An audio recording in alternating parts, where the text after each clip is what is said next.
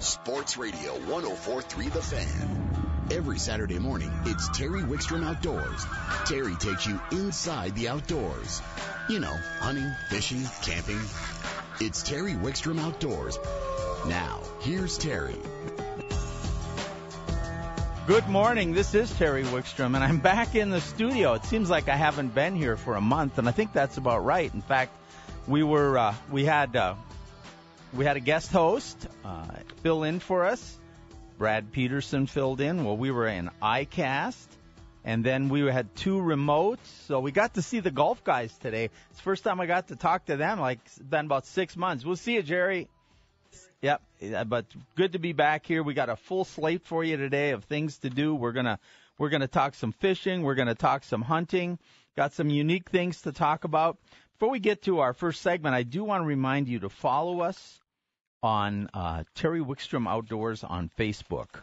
And the reason for that is you're going to find out that we um, that we a lot of what goes on in this show ends up on our Facebook page, either when it's coming up or when after it's. Uh, for instance, uh, if I um, we're going to do a tackle talk later today, that'll be posted on Facebook, so you can go back and listen to it again.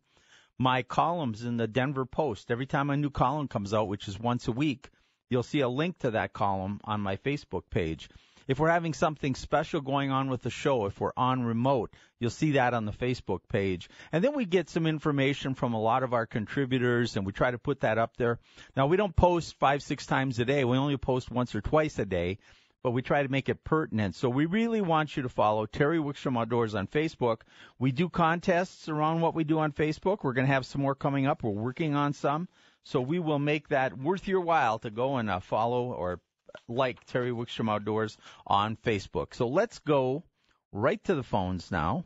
And joining us, uh, somebody who's been, gosh, a long time contributor to this show. He he's a guest host. He fills in for us at times. Chad, I think it's been over a decade since you started working on the show or contributing to the show.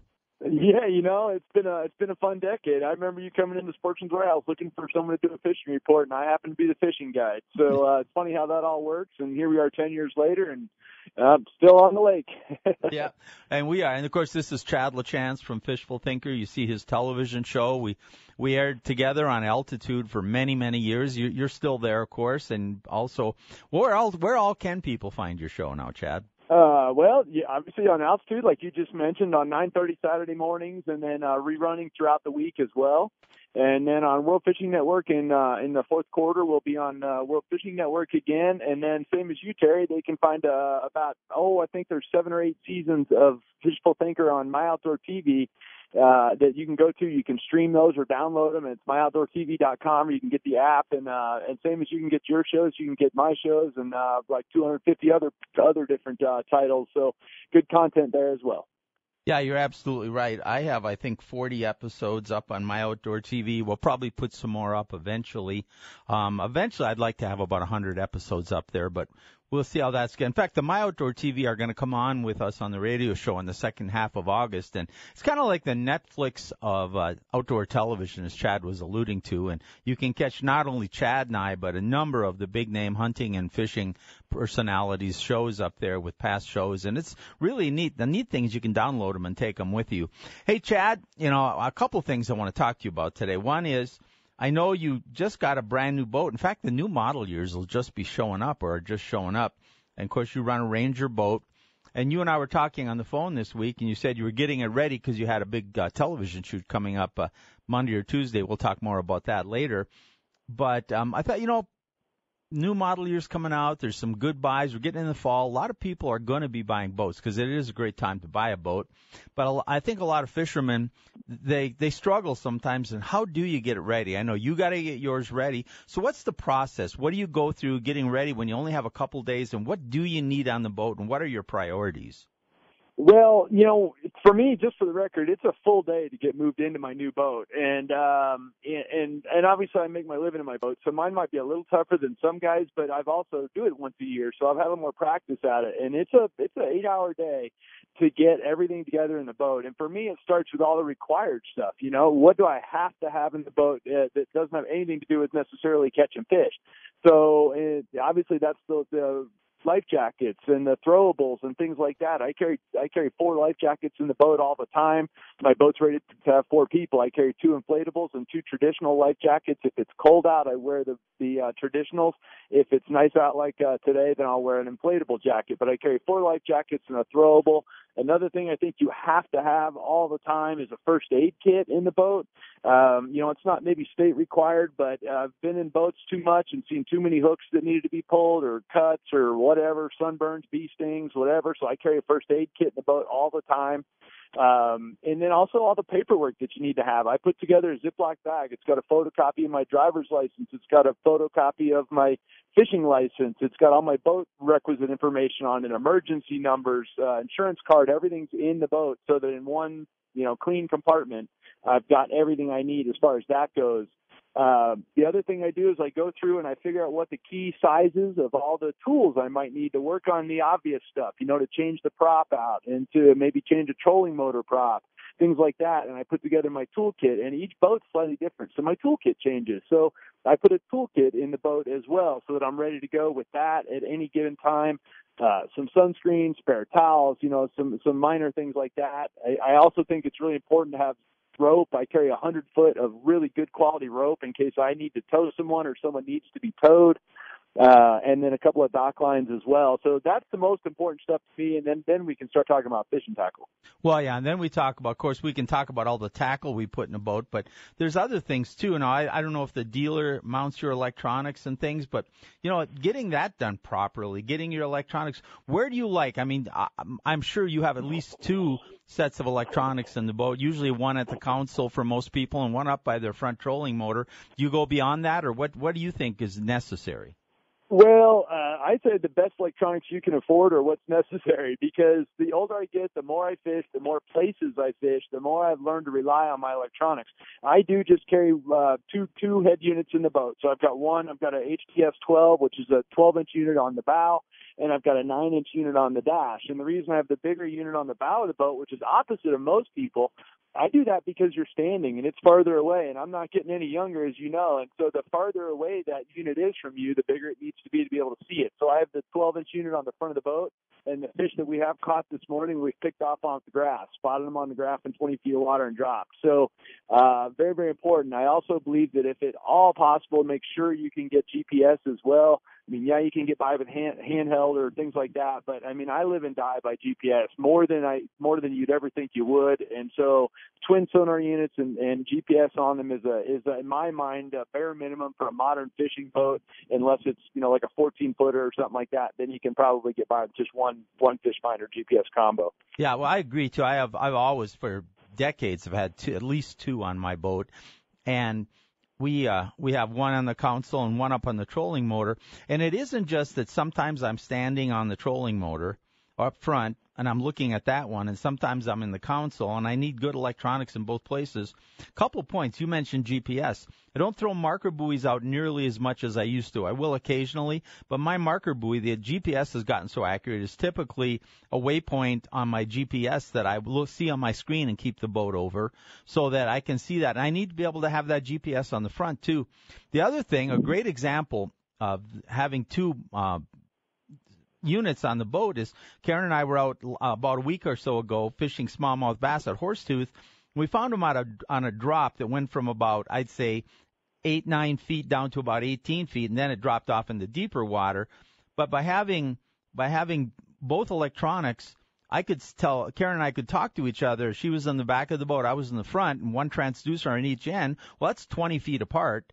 And so I could say, hey, I'm right up here on 10 feet, and she could say, I'm on 17. So we knew exactly where we were positioned and where we were going to fish and which way to cast. Yeah, that's a really good system. And this, the new, I've got the HDS carbon units, and it allows split different the same finder. So I can have the transducer in the back of the boat uh, and the transducer on the trolling motor both displaying at the same time and, and, and show me, you know, two images. So I, from the bow of the boat, I even know what's going on at the back if, if I do that. So the fish finders have gotten good. It's amazing. And the flip side of that is you can spend a lot less money than you used to have to spend to get most of these features. I mean, this might be latest and greatest, but you can get like a hook unit or elite unit for much, much less money and it'll do 90% of what these will do. Screen screens might be smaller, or you know some of the bells and whistles might be gone, but it'll certainly show you bottom contours and densities and temperatures and and and obviously fish in the water column as well. So you don't have to spend a ton, but I, I recommend getting the best electronics you can get and keeping them updated. You know, there's a lot we could talk about on rigging a boat. And maybe someday I'll have you come in studio and we'll really go through it. And you know, folks, if you really have some questions, send it into our Ask the Expert. You know, we have you send your outdoor question, whether it's fishing, hunting, boating, camping, outdoor cooking, send it to Terry Wickstrom Outdoors at gmail.com. And if we answer your question on the air with one of the experts, sometimes that expert might be Chad, it might be somebody from Sportsman. But if we answer it on the air, you get a $25 gift card just for sending it in. And I think it gives you a chance and tells us the kind of things you want to know. Chad, there's so much more we could talk about rigging a boat, but I want to take the last few minutes and talk a little bit about what's going on fishing wise because I know you've been on the water. You know, we went through and I published this in the Denver Post and we covered it here and then we did some follow up. In fact, we had Al Lindner on following up. We went through the summer peak and now as the summer peak was changing, now if you're in a, a stable lake like maybe Cherry Creek, you can kind of pattern the fish. But now we're going to see another phenomenon, phenomena on the lakes up and down the Front Range, and we're going to see falling water. How does that change your approach? Yeah, we are definitely seeing that at this point. Horsetooth's dropping the better part of a foot a day right now, and uh, that just happened a few days ago. Just started dropping, so uh, that keeps first of all it keeps anglers honest. But the the thing is, you can't panic on it. Uh, it basically keeps fish moving out around immediate access to deep water. That doesn't mean the fish maybe are deep, but they want to be close to deep water. So I start vacating the backs of pockets for the most part. I stay away from big flats when the water's dropping. I like to have immediate access to deep water, and uh, and that way the fish can move up on a shallow bank and do you know do some feeding in the riparian zone or something like that, and then pull back out and suspend. The other thing to keep in mind is it keeps fish moving a lot. So where you caught them yesterday might be completely different today. As the water moves, you know, pulls out, the fish will basically move with the water. So I like big long tapering points and offshore stuff if I can, offshore humps being ideal. Uh, you know, places like Chatfield have have all the big humps on them. At Cherry Creek, although the water doesn't fluctouate a ton there, the fish still gravitate to them. So when you get where the water does fluctuate a bunch, it makes a huge difference. So from now on, the rest of the year, at a place like Horsetooth, as the water falls, I'll focus on major offshore structural elements and, and big points, things like that, as opposed to the flats. Well, and what happens is instinctively these fish don't want to get trapped in something that might lose its water and not get out, and so over they've they've evolved to instinctively move out. The other thing that you mentioned a lot of offshore, a lot of humps and stuff. What you'll also see is a lot of those fish that were pinned to the shallow structure won't go far, but they'll suspend. I've seen so many times when fish we were catching in five to ten feet of water on shallow structure, the water starts to drop. They're, they don't go necessarily down a lot, but they move out and they suspend off of that. Like you said, they either move in to feed or they may feed on suspending bait fish. Well, and that's what's going on right in front of my boat as we speak. As soon as we get off the phone and catch one, they're uh, they're they're busting at 18, 19 feet of water. There's a small hump in there, and there's fish circling around there now. And about every two or three minutes, one of them comes to the top, and uh, and so yeah, they're suspended for sure. And like you said, they're on suspended bait fish. Uh, where I'm sitting now, there's a bunch of blues on the bank, yards behind me. Just caught one right there, and then you get out of here and on this hump where I can't so that better reception and there's fish out here as well. And one thing to keep in mind this time of year, there's lots of different bait in the in the system, no matter where you fish. And you know, some of them might be feeding on smelt or shad suspended out in deep water, and some of them might bluegill suspended at the drop off rate. So you know, you've got options as far as that goes too. All right, I got, I've got to let you go. Maybe 30 seconds. If you were going fishing this afternoon, well, you are fishing today. But if you were, if somebody wanted to go fishing this afternoon or tomorrow, up and down the Front Range, where would you send them? Or even the mountains, what would you do? Well, the mountains are fishing fantastic, so I think that's the key thing. The rivers are in prime shape right now, and so if you if you're a river guy, this is a great time to hit the rivers. But you know, I like the reservoirs, and so the Clear Lake walleyes are turning. I know Floyd's fishing. I know horseshoes well. So if I'm a boat, I'm going to one of the reservoirs for sure, whichever one is my favorite because they're all fishing well. And then the, if I don't have a boat, then I'm probably going pond fishing, and I'm certainly going topwater fishing if I do that. All right, Chad, we got to let you go. Get you back on real soon. Thanks for joining us. All right, thanks, Dave. That's Chad LaChance. Terry Wickstrom Outdoors is brought to you in part by Honey Smoked Salmon from the Honey Smoked Fish Company. The secret is in the fire. Terry Wickstrom Outdoors is brought to you in part by Sun Power Sports, Colorado's largest ATV and motorcycle dealer. We are going to go right to the phones, and joining us from Colorado Parks and Wildlife is Michelle Cowardin. Did I pronounce that right? Uh, Corden. Corden. Okay. I forgot to ask you. Uh, you've been on before. You think I'd remember, but at my age, my memory's good. It's just not very long. But hey, Michelle, you're coming on to talk about a project that you and I talked about. Gosh, it must be going on a couple of years ago at the start of this project, or maybe a year ago when it was just getting in the finishing stages, and and that was along uh, uh, State Highway 9, and there had been a, just an inordinate amount of vehicle collisions and interaction with wildlife there. So tell us about the project.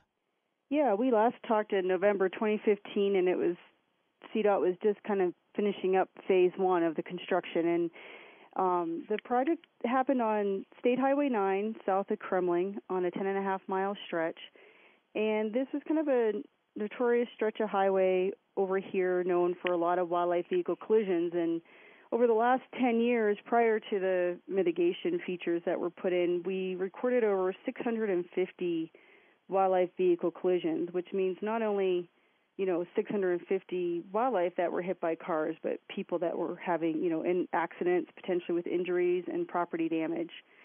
And so yeah, in 2016, CDOT finished construction on um, seven large wildlife crossing structures. Two of those were wildlife under overpasses, our first two overpasses in the state of Colorado, and five large wildlife underpasses along with several small culverts. And okay, and so and this was a joint effort with Parks and Wildlife and and CDOT, wasn't it?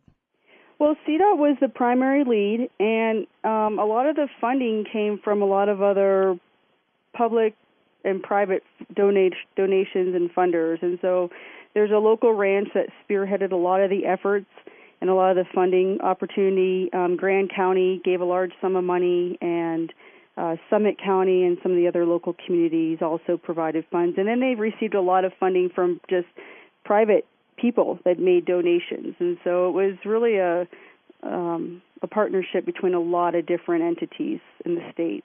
Well, and people will say, well, you put in these crossings, overpasses and underpasses. Well, what makes you think the animal, animals will use them? Well, there was more to it than that. You also put barriers that directed them to those crossings, didn't you? Yeah, you really need to use wildlife fencing to direct the animals to the crossing structures when you do these types of things. So along the entire ten and a half miles on both sides of the highway, there's an eight foot high wildlife fence and then in addition, at any driveway or road, there's uh, a double cattle guard, which we call a deer guard. So animals can't just walk onto the highway. And then we also built a large number of escape ramps. You'll drive the highway and you'll see these large mounds of dirt. And that's so if animals, deer and elk and moose get on the highway, they have a way to run up on these ramps and they can jump off and get to safety. Right. So yeah, it had a lot of features included. Yeah, I mean it was really well designed. And now, how long has that have been? Has it been really operational? Since December 2016 is when it was completed. And are we seeing? Um, what are we seeing the results? Has can you call it a success? Yeah, I think we can call it a success. We're doing a five year study, and so, you know, we kind of want to wait to see what happens at the end of that five years. But in just the um, this first winter, when the entire project was completed, we saw an 87% reduction in wildlife vehicle collisions. And what that means is, on average, the five year average prior to construction was 60 animals hit along the highway, and that would range from 40 to 100. But on average, we had about 60 hit each year. And this first winter, with the entire project completed, we only had eight animals hit on the highway, and so we think that's a that's a huge success. Um, and we're hoping to see that number decrease as the animals find those crossing structures and get more used to crossing at the structures. No, I think it's. I've you, you sent me the figures, and I, I was asking facetiously because to me it looks like it's just a tremendous success. I mean, it was. It's almost like a 90% reduction, and that's not only saving our wildlife, but it's making a, such so much of a safer drive for people. I mean, I can imagine driving that stretch at night when the deer and elk were out was just you know almost uh, white knuckles. It was, and then you add black ice and no shoulder on the highway, and it was a, you know, it was a dangerous drive in the wintertime. I mean, CDOT's also done a lot of road improvements to that stretch of highway to make it safer for motorists. Now you'll be monitoring this. I believe you've got cameras and things up there, so you really are going to monitor this closely over the next period of time. Yeah, we're doing um, a lot of different monitoring techniques, and we're also doing a we count wildlife carcasses along the highway. We have some partners that are helping us with that, and over the next five years through 2020, um, we'll be observing that information and uh, reporting out that information. CDOT and CPW both have websites on the project, and CDOT or CPW has a website with our report and also some great videos if people want to go and get more information on State Highway 9. All right. Well, Michelle, thank you for joining us. I think this is a great project. It's been kind of fun to be talking to you over the development and see the success. And I'm sure we'll hopefully we'll see more of these type of projects in other areas. Yeah, that's the hope. CDOT and CPW are really partnering together on some uh, West Slope studies that we're looking at where we can prioritize where these projects might go in the future. Uh, we've co-hosted with the Fish and Wildlife Service also a, our first Wildlife and Transportation Summit where we invited a number of partners and entities to talk about these types of projects. The biggest limitation is the funding, and so trying to come up with creative ways to fund these projects to make our highways safe, safer, um, but also allow that connectivity and permeability for wildlife is our next big kind of hurdle and pro- uh, work. All right, Michelle, thank you so much for joining us. The great, great information. Great, thanks for having me, Terry. You, you bet. That's Michelle from Parks and Wildlife. Let's go right back to the phones and joining us as he does every week at this time. We have Ray from Adventure Camper. Good morning, Ray. Hi, Terry. How are you doing today? You know, I'm doing well, and I think it's going to turn out to be a great day, but we had a little drizzle and things. And I was thinking, you know, this is the kind of day when you wake up and you're out camping, especially if you're in a nice, comfortable camper like you guys have, and you kind of have that extra cup of coffee, and you kind of just and you just feel it, and and you know, and you, you're comfortable, you, you and you know you got a good day ahead of you, but you don't have to rush out into the weather. You know, you wake up in a tent or maybe a camper that's not so good, and you're damp and you're cold, or you just takes the everything off the day. And but today's units, there's just any weather really you can camp in, can't you? Oh yeah, no, it, it doesn't slow anybody down now. It was kind of jarring to hear your prior guest talking about that dreaded S word, though. It's coming our way soon enough, I guess. Oh yeah, we we all know that. Hey, but um. I talk to the people at state parks all the time, and they said the campgrounds just aren't slowing down in the winter. I mean, they're they're slower, but the use just keeps climbing throughout the Yeah. season, and that's part of that is because today's units are so comfortable and self-contained, aren't they? That's absolutely right. They're they're uh, comfort on wheels, no doubt about it. No matter where those wheels take you, uh, it's it's the way to go for sure. So what else is going on at Adventure Camper, Ray?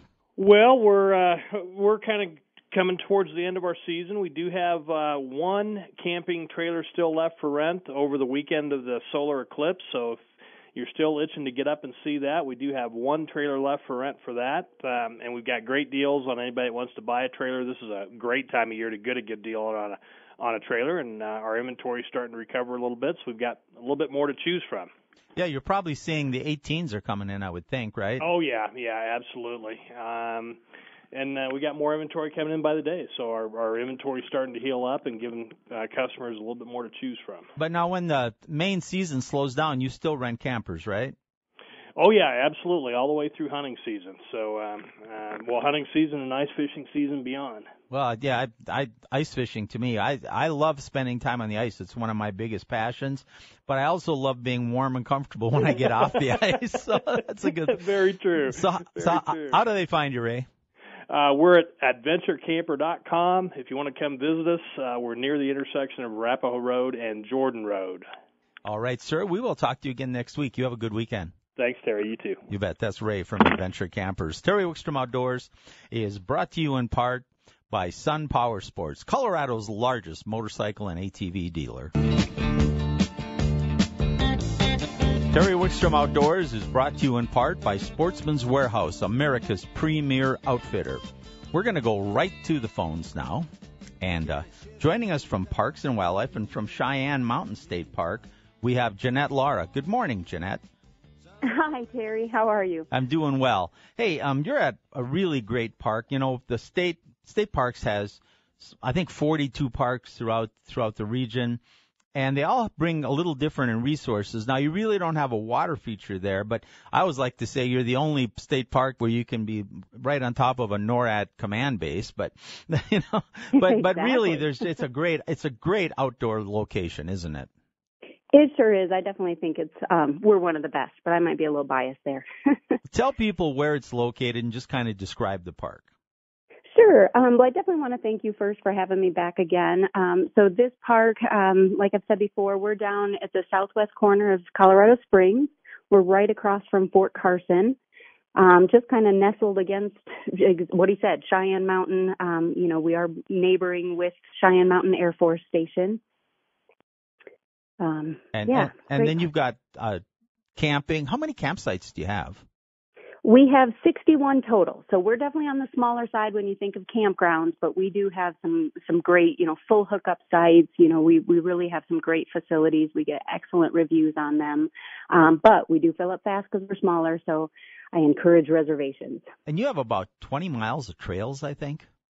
We do. We're over 20 miles, and we're still working on more, um, getting that trail to the top of Cheyenne Mountain. So Eh. over 20 miles for hiking and biking. And, and actually, your trails, and especially when you get the the one you're working on complete, go through quite a change of elevation, don't they? It certainly does. Um, we will have about 3,000 um, feet elevation gain when we're getting to the top of the mountain. Right now, it's maybe 500 or so on the trails that are just kind of nestled at the base. And it, but it's so beautiful. And when you're down there, it's great wildlife viewing too. Oh yes, you're constantly seeing mule deer, wild turkeys are out right now. Um, you know, we do bobcat country, mountain lion, black bears. Now those are rare sightings, but you know they're definitely there. You can see signs of them. You'll see bear scat along the trails. Um, I, I wonder how many people know how close they might be to mountain lions at sometimes because they are such a stealthy creature and usually don't want anything to do with people. But if you've got deer, we always say you've probably got mountain lions. exactly. Hey, um, you got a speaking of deer and elk and hunting. You guys, um, well, this is something that's happening at a lot of parks around the state, and you guys have a great setup. You know, archery season is really only a couple weeks away, two, three weeks away. We're going to see, uh, I think, three weeks. Uh, we're going to see archery season starting, and uh, people need to practice. Now, you've got some static archery ranges which we'll talk about in just a second. You've also got some 3D, which I think is fantastic. Let's start with the static ranges. What kind of archery ranges do you have on your static range? Okay, so we have a 10 to 80 yard shooting lane, um, you know, covered shooting lane. Um, then we also have a limited draw range that's 35 pounds or less. That's 10 to 20 yard targets. Um, so that's our static range. The static range is included with the cost of your, you know, annual parks pass. Um, you know, whether it be the seven dollar day pass, that's all included with your cost of the of the park pass. Now you also have a 3D range, and we have a saying on this show. The saying is stay ready. Don't get ready to go hunting. Stay ready. And that means planning your hunt, knowing the terrain you're going to hunt, scouting it if you can. It also means knowing your equipment, whether it's rifle or shotgun, what kind of hunting, or your bows and archery. And, you know, to sit in a static range and just practice and you've got that bullseye right there. Nate Zelinsky, who's going to be coming on here shortly, always talks about he shoots at a blank uh, target because he wants to have to pick the spot himself because the animals don't show up with a target on it. Now you have a tremendous 3D range. You really would suit this kind of practice. Absolutely. So now that the you know the sites are dialed in, you know from the static range or however their method is for practicing, um, getting out on the field 3D range is a tremendous opportunity. You know, it's um, they're located you know kind of in situ where the 3D animal is up on a hillside. There's you know scrub oak and pine trees surrounding you. You know, it's across the creek bed. Um, it really does, you know, challenge the shooter. You know, again with the animals, they, they don't have targets on them, um, but you can kind of see they're situated, you know, maybe facing you or facing away, or you know, kind of turned a little bit differently. And we do try to change that up on a fairly regular basis. Well, that really and that really changes the shot. It's a whole different shot when the animal's angle to you is different, and when you're shooting at a 3D figure that doesn't have a target on it, because a lot of people have to learn to focus on that point that where they think they should hit, and without a target, for some people it's difficult. I'm a huge believer in practicing in the 3D ranges. What um what is there is a little bit of an additional cost. What do you charge for that? There is. So if you're down there just for the day, it would be a $3 individual permit. Um, that's going to be required for anyone 17 years and older. Um, 16 and younger is free. Um, so again, a $3 day permit. We do have an annual permit that's available, and that's actually what I'm hoping to kind of encourage folks to do today. Um, if you come out during the month of August and purchase that annual, so the annual is $30. So at that same, you know, 10 times makes it worth it kind of thing. Um, so for the annual permit, if you purchase it during the month of August, we're going to give you a free archery sticker, you know, from Cheyenne Mountain State Park, and it's a it's a pretty cool sticker. So I would like to just kind of get that out there that you know for thirty dollars, get your annual. You can come out here and shoot as much as you would like to get ready for the upcoming season, um, and then even through the winter, like you said, stay ready. All right. One more thing before we let you go. I know you wanted to mention that, and it's kind of apropos that you're mentioning it because you're by all those military bases, and that's the fact that veterans uh, do have a special deal for veterans getting in the park, don't we? Yeah, so again, August is an exciting month. Um, it's Military Appreciation Month for whether it's active duty, reserved, retired, you know, any veteran status uh, service member can come in get a free hang tag as entrance into all Colorado state parks. So the combination here, you know, you get the free, you know, entrance pass, you know, for a military service member, and then you get the $30 annual pass, you get your free sticker, and you're set up for the whole month of August, whether it be for archery or just to come enjoy. We have tons of programs. We have a great program on August 12th. There's just always something to do at the Colorado State Parks. Jeanette, thank you for joining us. Hopefully, a lot of people will get there and take advantage of uh, of Cheyenne Mountain State Park. Oh, thank you so much for having me again. You, you bet. Terry Wickstrom Outdoors is brought to you in part by Sportsman's Warehouse, America's premier outfitter. Outdoors is brought to you in part by Honey Smoked Fish Company's Honey Smoked Salmon. It's just unbelievably delicious. The secret is in the fire. It's time now for Terry's tackle tip of the week. All right, it is time for our tackle tip of the week. And joining us for our tackle tip, come calling in early so we can steal more of his time, uh, from uh, Tightline Outdoors, Nate Zelinsky. Good morning, Nate. Good morning, Terry. How are you today? I'm doing well. And uh, last week, Nate, I did a tackle talk on monofilament line. You know, a lot of times we cover all the lines at once, but I thought we'd kind of break them down a little bit and where you use the different lines. And last week I said that I still believe that for the beginner and the casual fisherman and looking at what it costs and how forgiving it is that monofilament I mean is still one of the best fishing lines you can buy. But if you want to step up, especially in certain situations, there are a number of super lines and fluorocarbon and different for different applications. And today I want to talk about nanofil, which to me is just a revolutionary fishing line. Do you use nanofil, Nate? Absolutely, Terry. You know, and I think like we talked about talked about ICAST, you know, a couple weeks ago, how he said how everything is becoming very species and more so technique specific.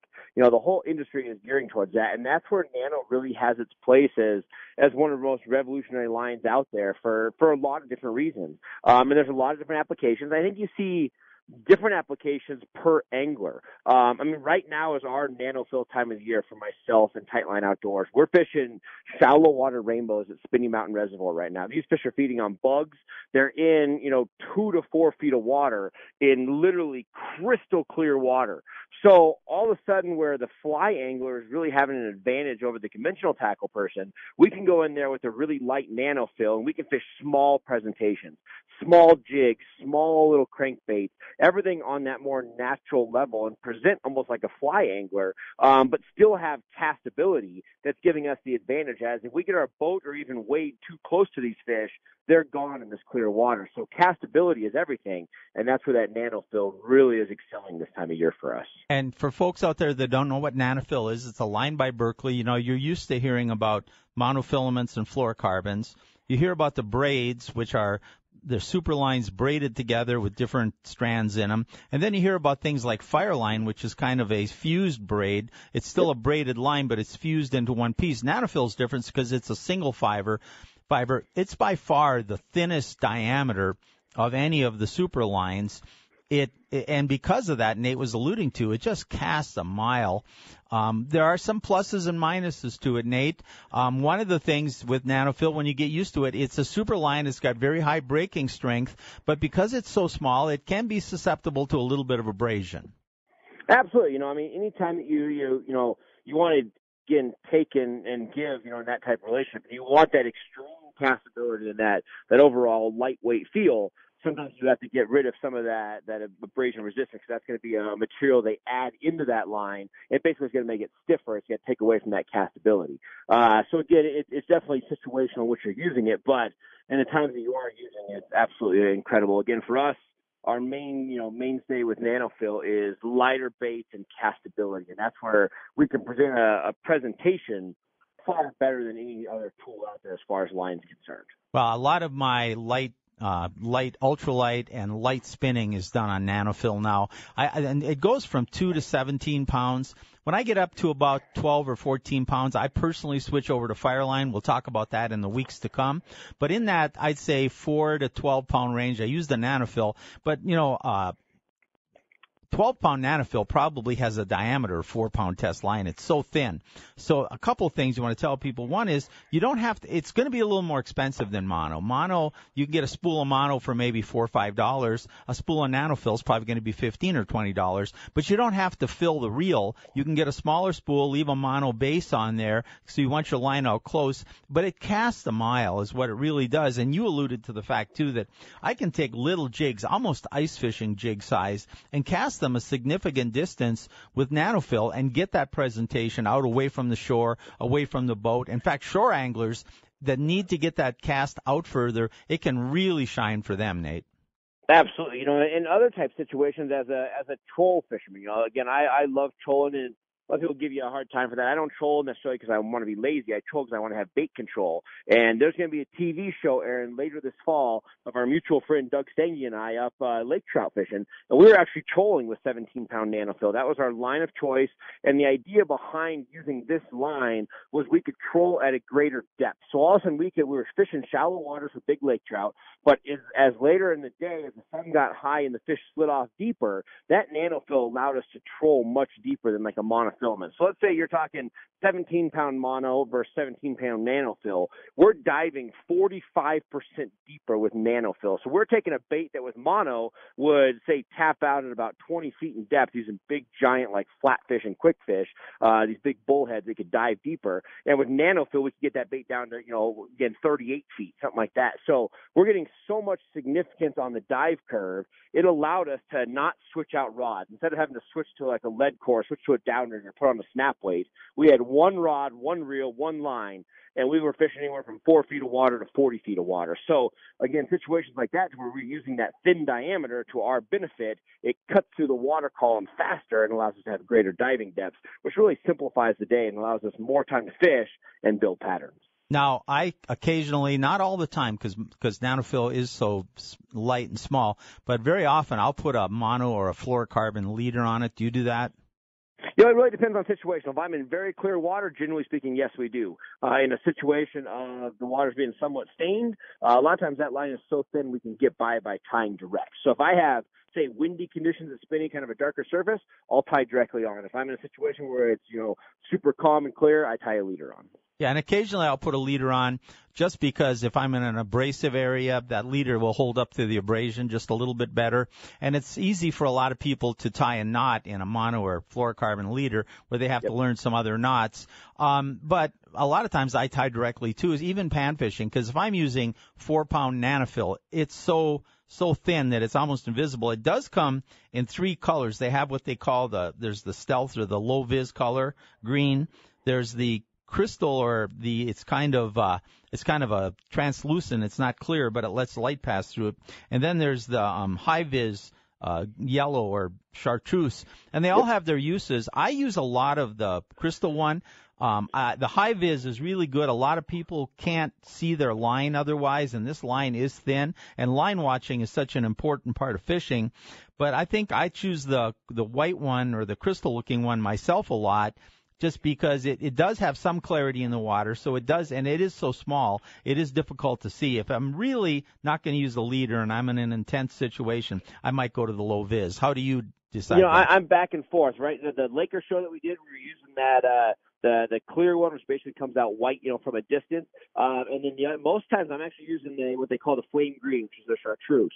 Um, I'm using that mainly for the fact that I think it's so key to watch that line. So we're fishing again super light baits. You know, you're fishing small, tiny jigs, and we're making these long casts. You know, relative to using light gear. You know, so we're casting 100, 120 feet um, with this line even further sometimes, and we're really trying to watch that. So a lot of times these rainbows at Spinney will grab a bait and they're swimming so fast they'll push the bait towards us or they'll push the bait to the side. But a lot of times it's almost setting the hook on a slack line as the fish is not going away from us in any fashion. So we do end up doing a lot of line watching, and that really can help with that flame green line. But again, in the in the right situation, um, a lot of times that line would be too bright for the average situation. So you have to either add a leader or go down to to like that that green line that they offer to, to be a little bit more stealthy. Um, but again, most times I'm going to have that flame green tied on just because I want to have that control. I want the guests on our boat as customers uh, to be able to see both feel and and see the bite and to make the you know capitalize on the most opportunities at the end of the day. Yeah, a couple more points I want to cover, and um, one of those is we didn't talk about like all super lines, NanoFil has virtually zero stretch, so your your sensitivity is just incredible, but it also means you're giving you're getting tight on that hook immediately, you might need to set your drag down a little bit, go to a softer rod to kind of protect the knot or protect from ripping hooks out of fish's mouth. And then the other thing, what knots do you use with NanoFil? I've got a couple of choices. What do you like? You know, the the biggest thing, if I'm tying just directly to the bait, I'm using a, a uni knot. Uh, the biggest thing I do when I do a uni knot um, is a lot of times I will tie a single overhand knot on the very tip of my tag in, then I'll tie my uni and I'll actually slide it together to where I hit that overhand knot, uh, just because NanoFil tends to be just a little bit slippery. So there's not really a, a knot named for what I'm doing, but I'm using a uni, but I'm actually backing it with, uh, with a single overhand knot on my tag in. I slide them together to act as a stopper. Uh, the biggest thing that we do on our leader to line connection, this is probably the most important thing, is I actually double my NanoFil and then I go into my double uni. Uh, but I double my NanoFil to prevent that line slip. A lot of people tie a regular double uni, which is probably the most common for line to leader, uh, not out there. The biggest thing is on your NanoFil side, double it up. So double yourself up six, eight inches and then go into your double, your regular double uni. Uh, but your nano is going to be doubled in that situation to prevent any slipping, uh, and it'll prevent any headaches that you have with it. And I use the same knot to put line to leader, the double NanoFil with uh, uni to uni. Um, personally, with all my super lines, I tie a knot called the San Diego Jam, but most people aren't going to know how to tie that. But there is a couple great knots out there. One of them on Berkley's website for NanoFil. It's like a Palomar with an extra loop. You go through twice and then over the hook. Tremendous line for a tremendous knot, and that's demonstrated on Berkley's website. If you go to berkleyfishing.com, Nate, we're out of time. We're going to put you on hold and bring you back after the top of the hour. Perfect. All right, that was Nate Zelinsky helping us with our tackle talk. Our tackle talk today was NanoFil. I hope you enjoyed that and understand there are situations where this can be one of the best lines out there. Uh, Terry Wickstrom Outdoors is brought to you in part by Honey Smoked Salmon. The secret is in the fire.